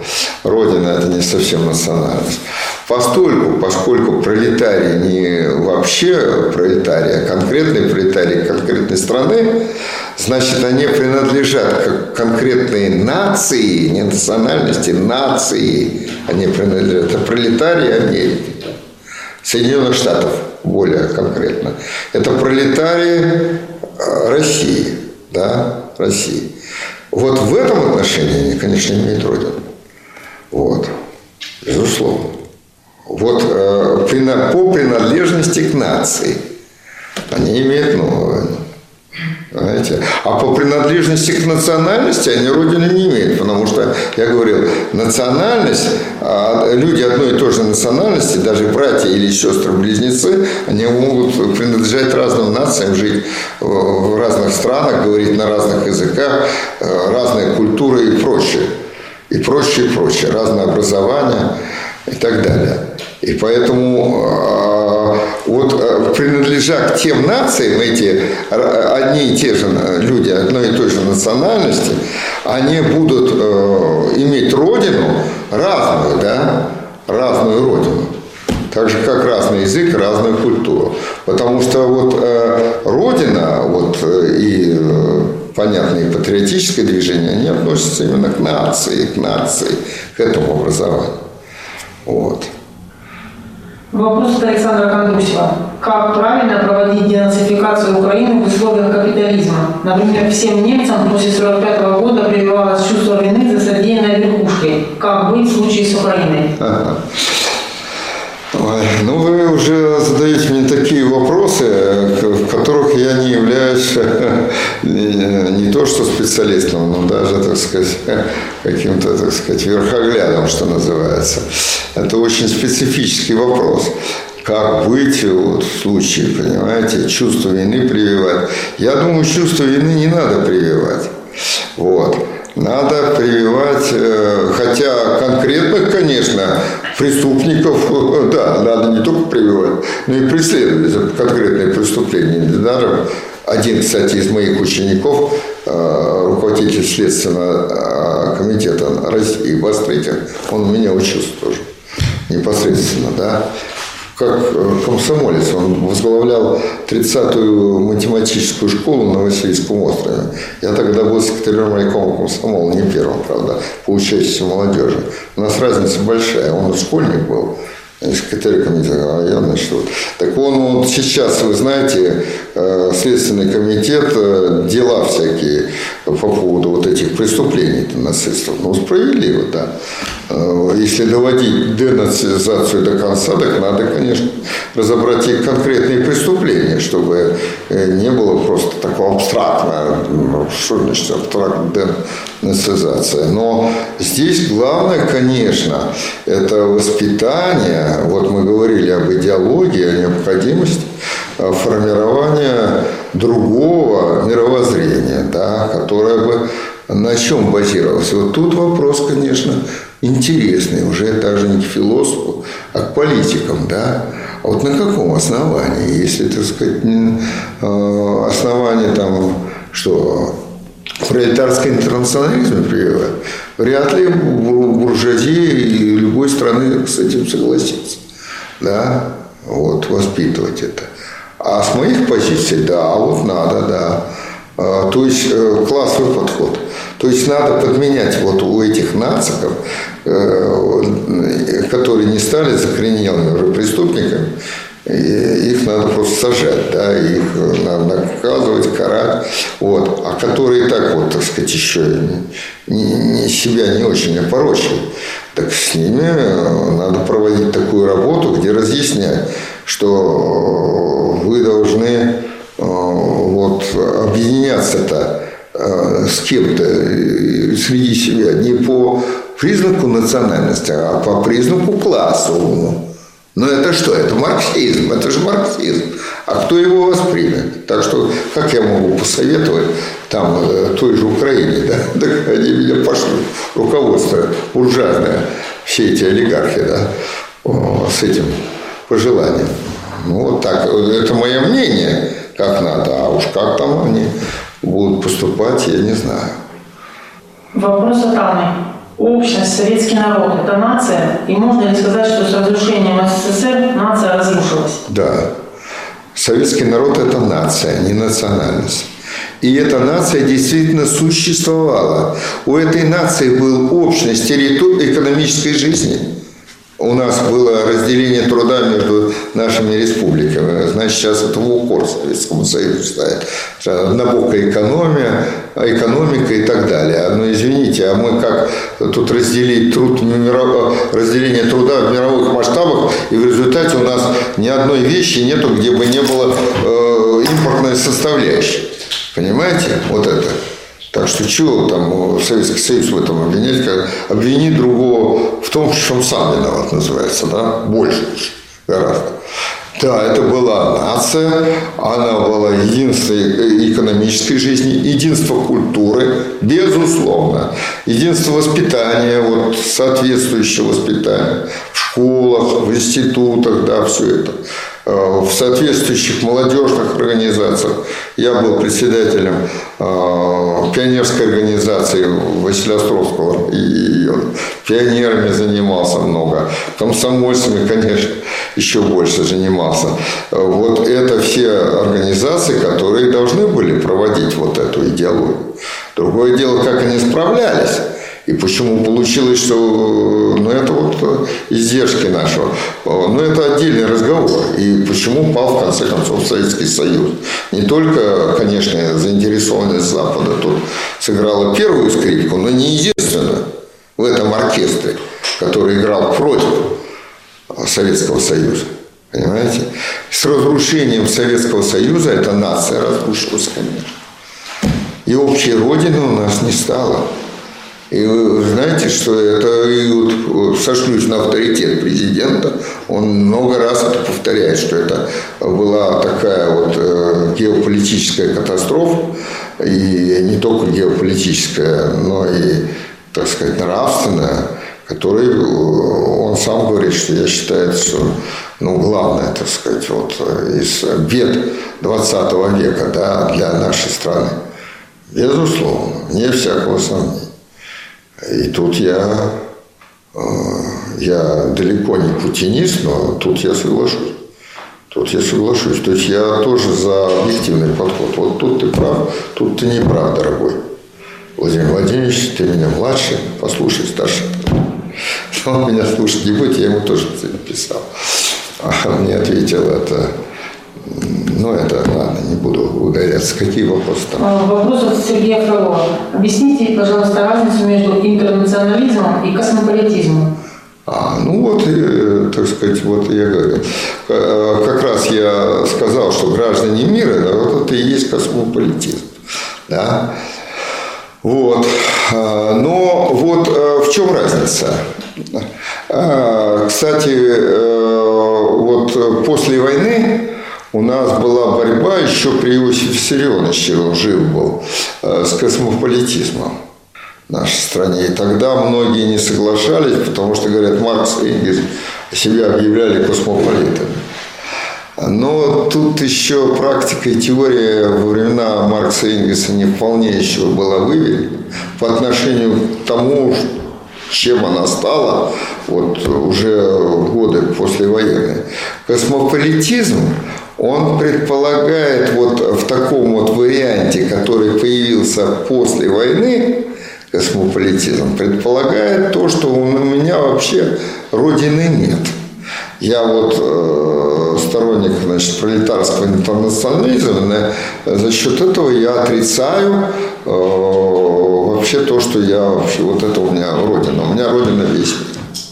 Эта позиция неправильная. Вот. Я считаю справедливо преследовали, потому что, я говорю, если мы принадлежим, мы принадлежим к нации, мы граждане государства. В этом отношении мы принадлежим к нации. Поэтому как, э, мы должны быть патриотами. И даже невзирая на классовые различия. Вы знаете, вот классовые различия, хотя я говорил уже о различии пролетарского э, патриотизма и буржуазного патриотизма. Это тоже надо иметь в виду. Но, вы знаете, вот когда появляется общий враг, возникает э, борьба против общего врага э, у людей разных классов. Ну, классический пример – война 1812 года э, с Францией, Наполеоном, да? Тогда воевали бок о бок рядом друг с другом крепостные крестьяне и дворяне. Да, вот там эти все. Вот они боролись за свою родину, которая была выше в данный момент, но только в данный момент, в острый. Не надо это потом. А потом что произошло? Ну, победили Наполеона, да, изгнали его, догнали до Парижа, да. Вы знаете, что именно это событие вот было связано с э, нашим революционным движением декабрьского вооруженного восстания. Посмотрели, как народ-то живет на Западе, да. Вот мы их тут побили, а мы-то живем хуже них.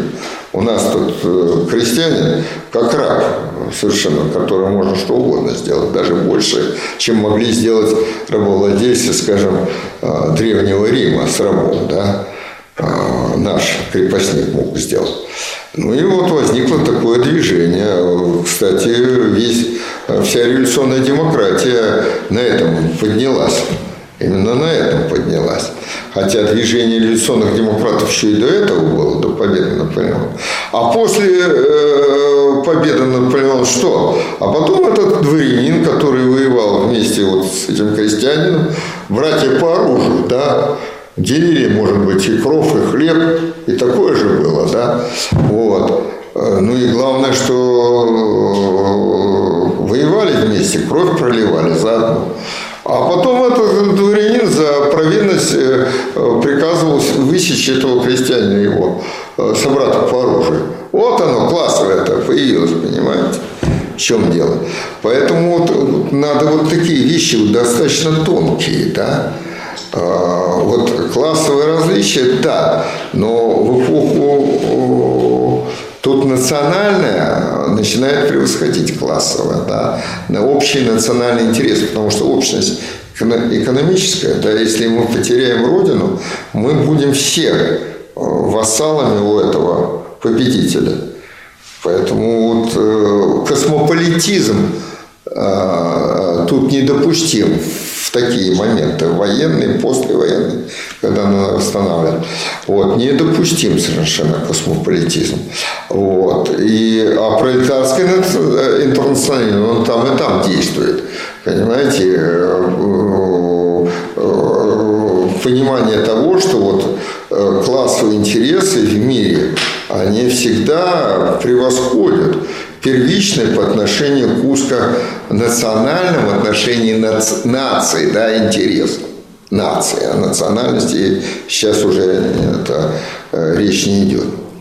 Они превосходят, конечно, эти э, классовые интересы сознания вот, пролетарское. Поэтому и, возможно, были существовали эти пролетарские. Но вот смотрите, как э, классовое превзошло и подавило это пролетарский интернационализм. Вот как страны Европы, да, э, ну, конечно, главы этих стран Европы, но там и население поддерживает. Вот это русофобия, так понимаете, которая возникла, когда там уже начинает, вот у меня приятель даже рассказывает, там, шины ему в Германии прокололи уже, понимаете, тоже потому, что у него номера на машине, он поехал не вовремя.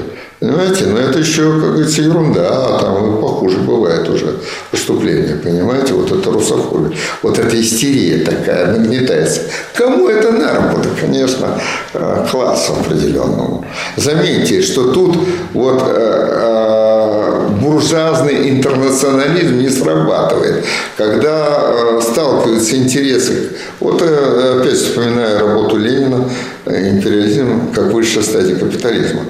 Э, когда начинается передел мира, э, рынков сбыта и э, дешевой рабочей силы из-за рубежа, да, и источников там сырья и так далее, борьба за них, между монополиями, принадлежащими разным нациям, разным государствам, разным нациям, да, то тут никакого буржуазного интернационализма нет. Тут возникает вот этот патриотизм на уровне отдельно взятой национальности. И к ним волей-неволей, потому что в войне это присоединяется и движение там вот низов, классовых низов, да, волей-неволей присоединяется. А, вот. И здесь, конечно, вот такая тонкая, говорю, грань. Тут опять вот истина всегда конкретна. Да, где вот космополитизм может иметь место, в каком и на каком уровне космополитизм. Одно дело провозглашать и идейно быть космополитом. Другое дело быть космополитом, так сказать, вот э, уже в реалиях, в действии. Я, так сказать, не буду защищать свою страну, да, э, потому что я космополит. И я вообще к этой стране не имею, к этой стране. Знаете, как у нас Э, наши э, выдающиеся э, политики, в кавычках, времен Бориса Ельцина все время говорили в этой стране, в этой стране, имея в виду нас. Понимаете, вот что у них такое? Космополитизм, что же, срабатывал? Буржуазный космополитизм. Видите, мы можем говорить о буржуазном космополитизме, да, в такого рода. Явно не патриотические такие вещи. Вообще патриотизм уже, вот э, опять же, сошлюсь, я люблю ссылаться на Ходорковского, нашего опального этого самого олигарха, да, который 10 лет э, отсидел. Э, да, ну, наверное, за дело, но там к нему могло, много можно было подсадить кого-то, да. Ну вот, ну вот смотрите, что он пишет. Опять же, объективный подход. В матросской тишине, это потом вошло в работу отдельной статьей, он пишет матросской тишине в своем первом заключении еще. Я даже в, в учебнике по философии его портрет за решеткой Ходорковского поместил, его слова. Учебник по философии. А что он там пишет? Почему я его так приветил, этого э, Ходорковского? Он пишет, что э, предпринимательство, бизнес и патриотизм – вещи несовместимые.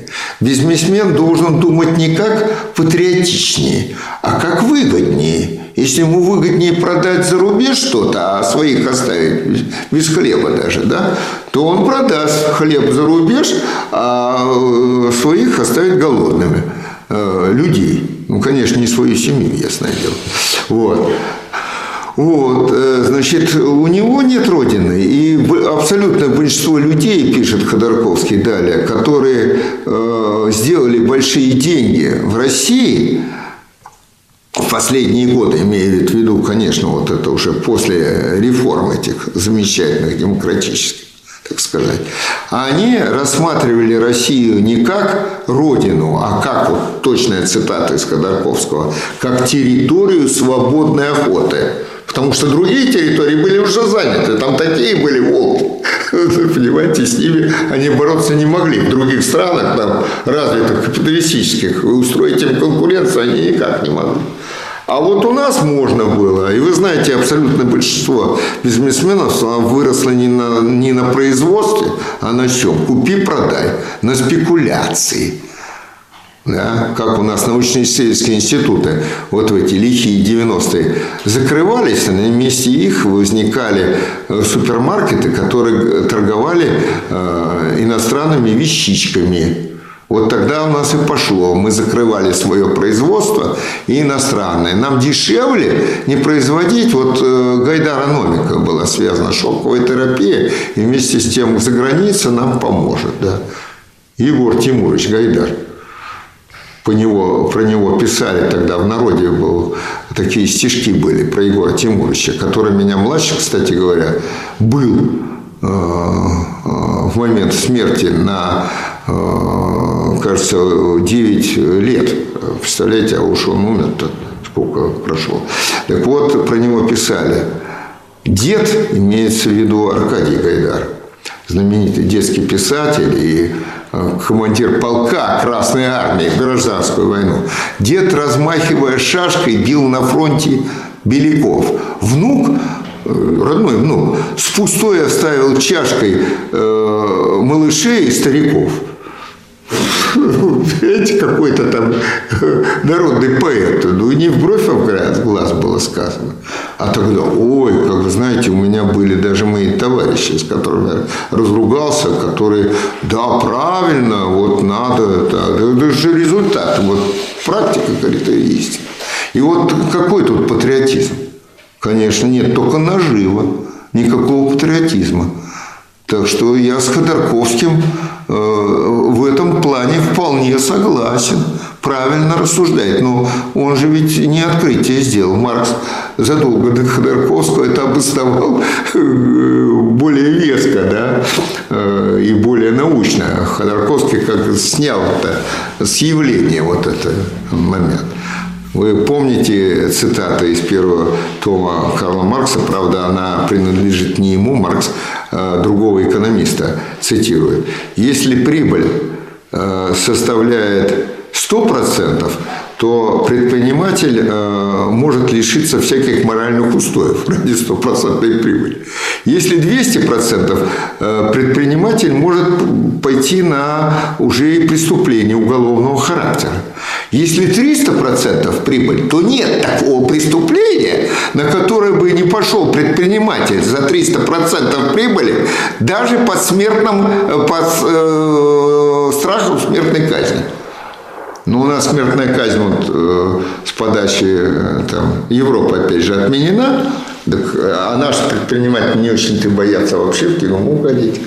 Да? Ну вот вам, пожалуйста. На какой тут патриотизм? Наживо, наживо и наживо. Любой ценой. Вот. Так что вот э, упрекнуть в патриотизме, а в чем их тогда можно упрекнуть? В космополитизме? Да, можно. Но такого э, вот негативного свойства, я говорил, что космополитизм – это вещь негативная по отношению к пролетарскому интернационализму. Отождествлять их никак нельзя. Потому что, вот, э, говорю, как нельзя отождествлять патриотизм буржуазный, который наступает только когда э, государство в опасности, когда они могут лишиться всего. Э, что имеет. А пролетариату нечего терять, кроме своих цепей. Но все равно он потеряет, так сказать, родину, да, это тоже для него очень существенно. Вот. Ну и патриотизм э, пролетарский, да, это очень разные вещи. Точно так же пролетарский интернационализм и космополитизм. Это, конечно, очень разные вещи. Вот я постарался на примерах это как-то покрутить. Тонкая очень материя, как говорится. Да. Не совсем моя специальность, но вот я постарался при помощи тех инструментов философских, которыми владею, это тоже проанализировать. Но есть еще вопросы. Время. Время уже истекло. Да. Да. Вопросы есть, но время закончено. Флажок упал. Да. да. Как в игре в шахматы. Да. Ну, вот. Да. Ну вот, вот я сегодня так много поработал, до 4 часа э, на основной работе, и вот еще с вами тоже э, пару-то провел я полновесную пару такую часов, даже не академических, а астрономических. Ну, я надеюсь, что наша встреча была достаточно полезной. Иначе для чего я вообще тут вещаю? Если я вещаю по-коммунистически без расчета на вознаграждение, я тут выступаю много лет уже, вот Диана не даст мне соврать, э, как и все мы тут, и Попов, Михаил Васильевич, да, мой старый товарищ. Вот, мы с ним в комсомоле вот начинали, когда я в райкоме комсомола Василия Островского. А Михаил Васильевич Попов в это время был секретарем а, неосвобожденным комитета комсомола своего Матмеха, на котором он тогда учился. Вот. Мы ровесники с ним, с Поповым Михаилом Васильевичем. Вот вот, вот дожили. Вот сегодня мы с ним говорили, и он говорит, мы с тобой ведь все-таки остались верны тем идеалам, которые исповедали еще в молодости, в юности. Я говорю, да. Вот, к сожалению, говорю, таких не так много. Но, говорит, мы есть, и нас будет больше. Надо с оптимизмом глядеть в будущее. Вот так. Но он тоже такой товарищ еще, несмотря на наш преклонный с ним возраст, э, еще достаточно энергичный, заводной, молодец. Вот. Э, так что пока э, у нас есть порох в пороховницах, мы можем еще как-то вести такую идеологическую работу. Фактически это идеологическая борьба, понимаете. Это единственное в наших условиях. Вот тут э, в РКРП, вы знаете, там некоторый легкий раскор произошел по поводу позиции с Украины. Слышали или нет? Я сейчас не буду вдаваться в подробности, но то есть одни, большинство поддерживало операцию на Украине, которую мы проводим, да, а э, меньшинство резко резко против и даже вышли из партии. Да? Вот такой раскол внутри э, Российской коммунистической рабочей партии. Да? Ну, там меньшая часть откололась все-таки, да, ну, там видные были представители. Вот, понимаете, вот идет такое выражение даже не про э, э, такое до раскола и до выхода из партии, да, даже вот на таком уровне, казалось бы, мы должны какое-то, вот, должно быть идейное единство. Вроде у нас было оно, а вот оказывается оно не такое прочное. Вот тут какой-то момент, и раз на, на оселке проверяется опять. Каких ты взглядов, да?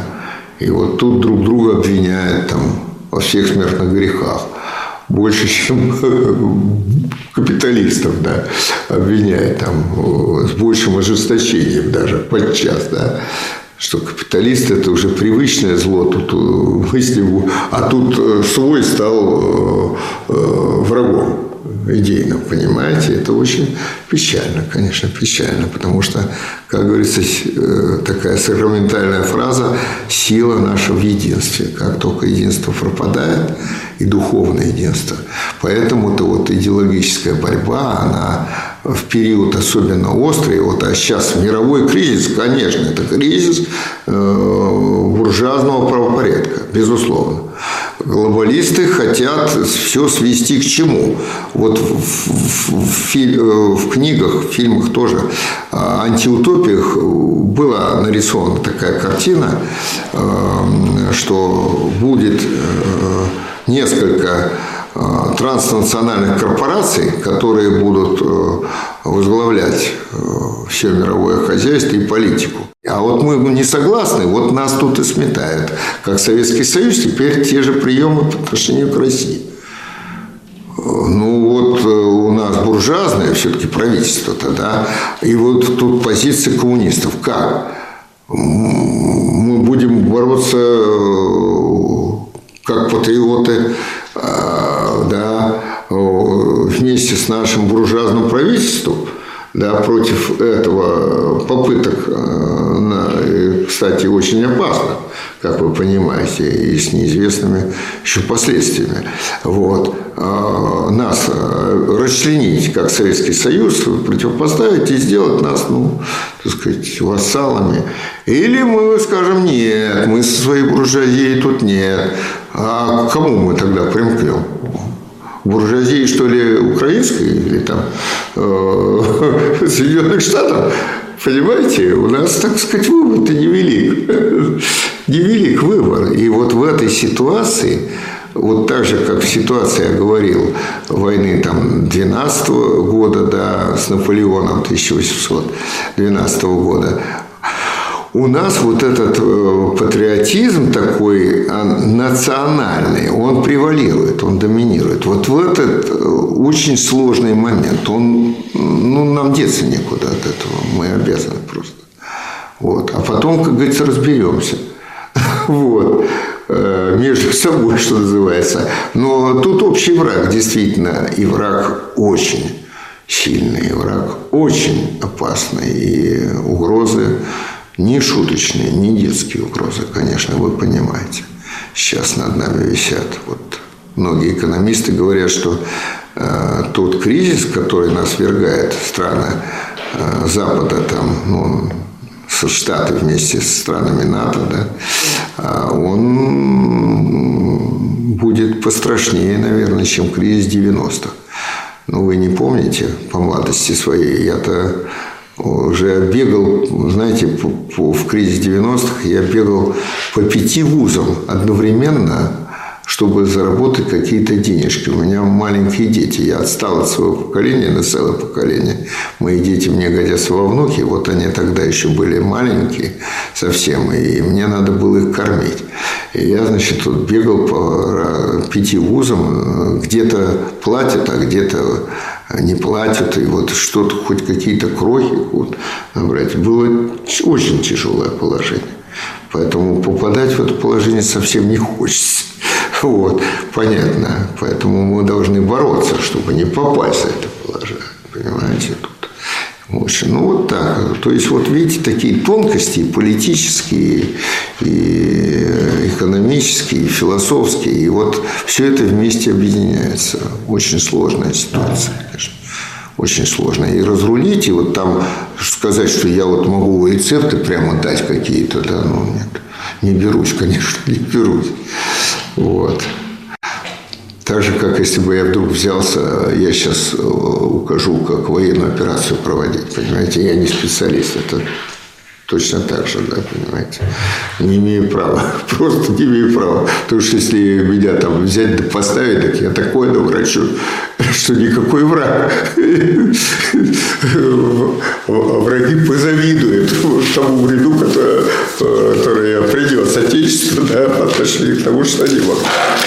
Поэтому, понимаете, вот все мы хороши на своем месте. Пока мы специалисты вот, в всех рамках. Ну ладно. Да, Спасибо вам спасибо. за внимание.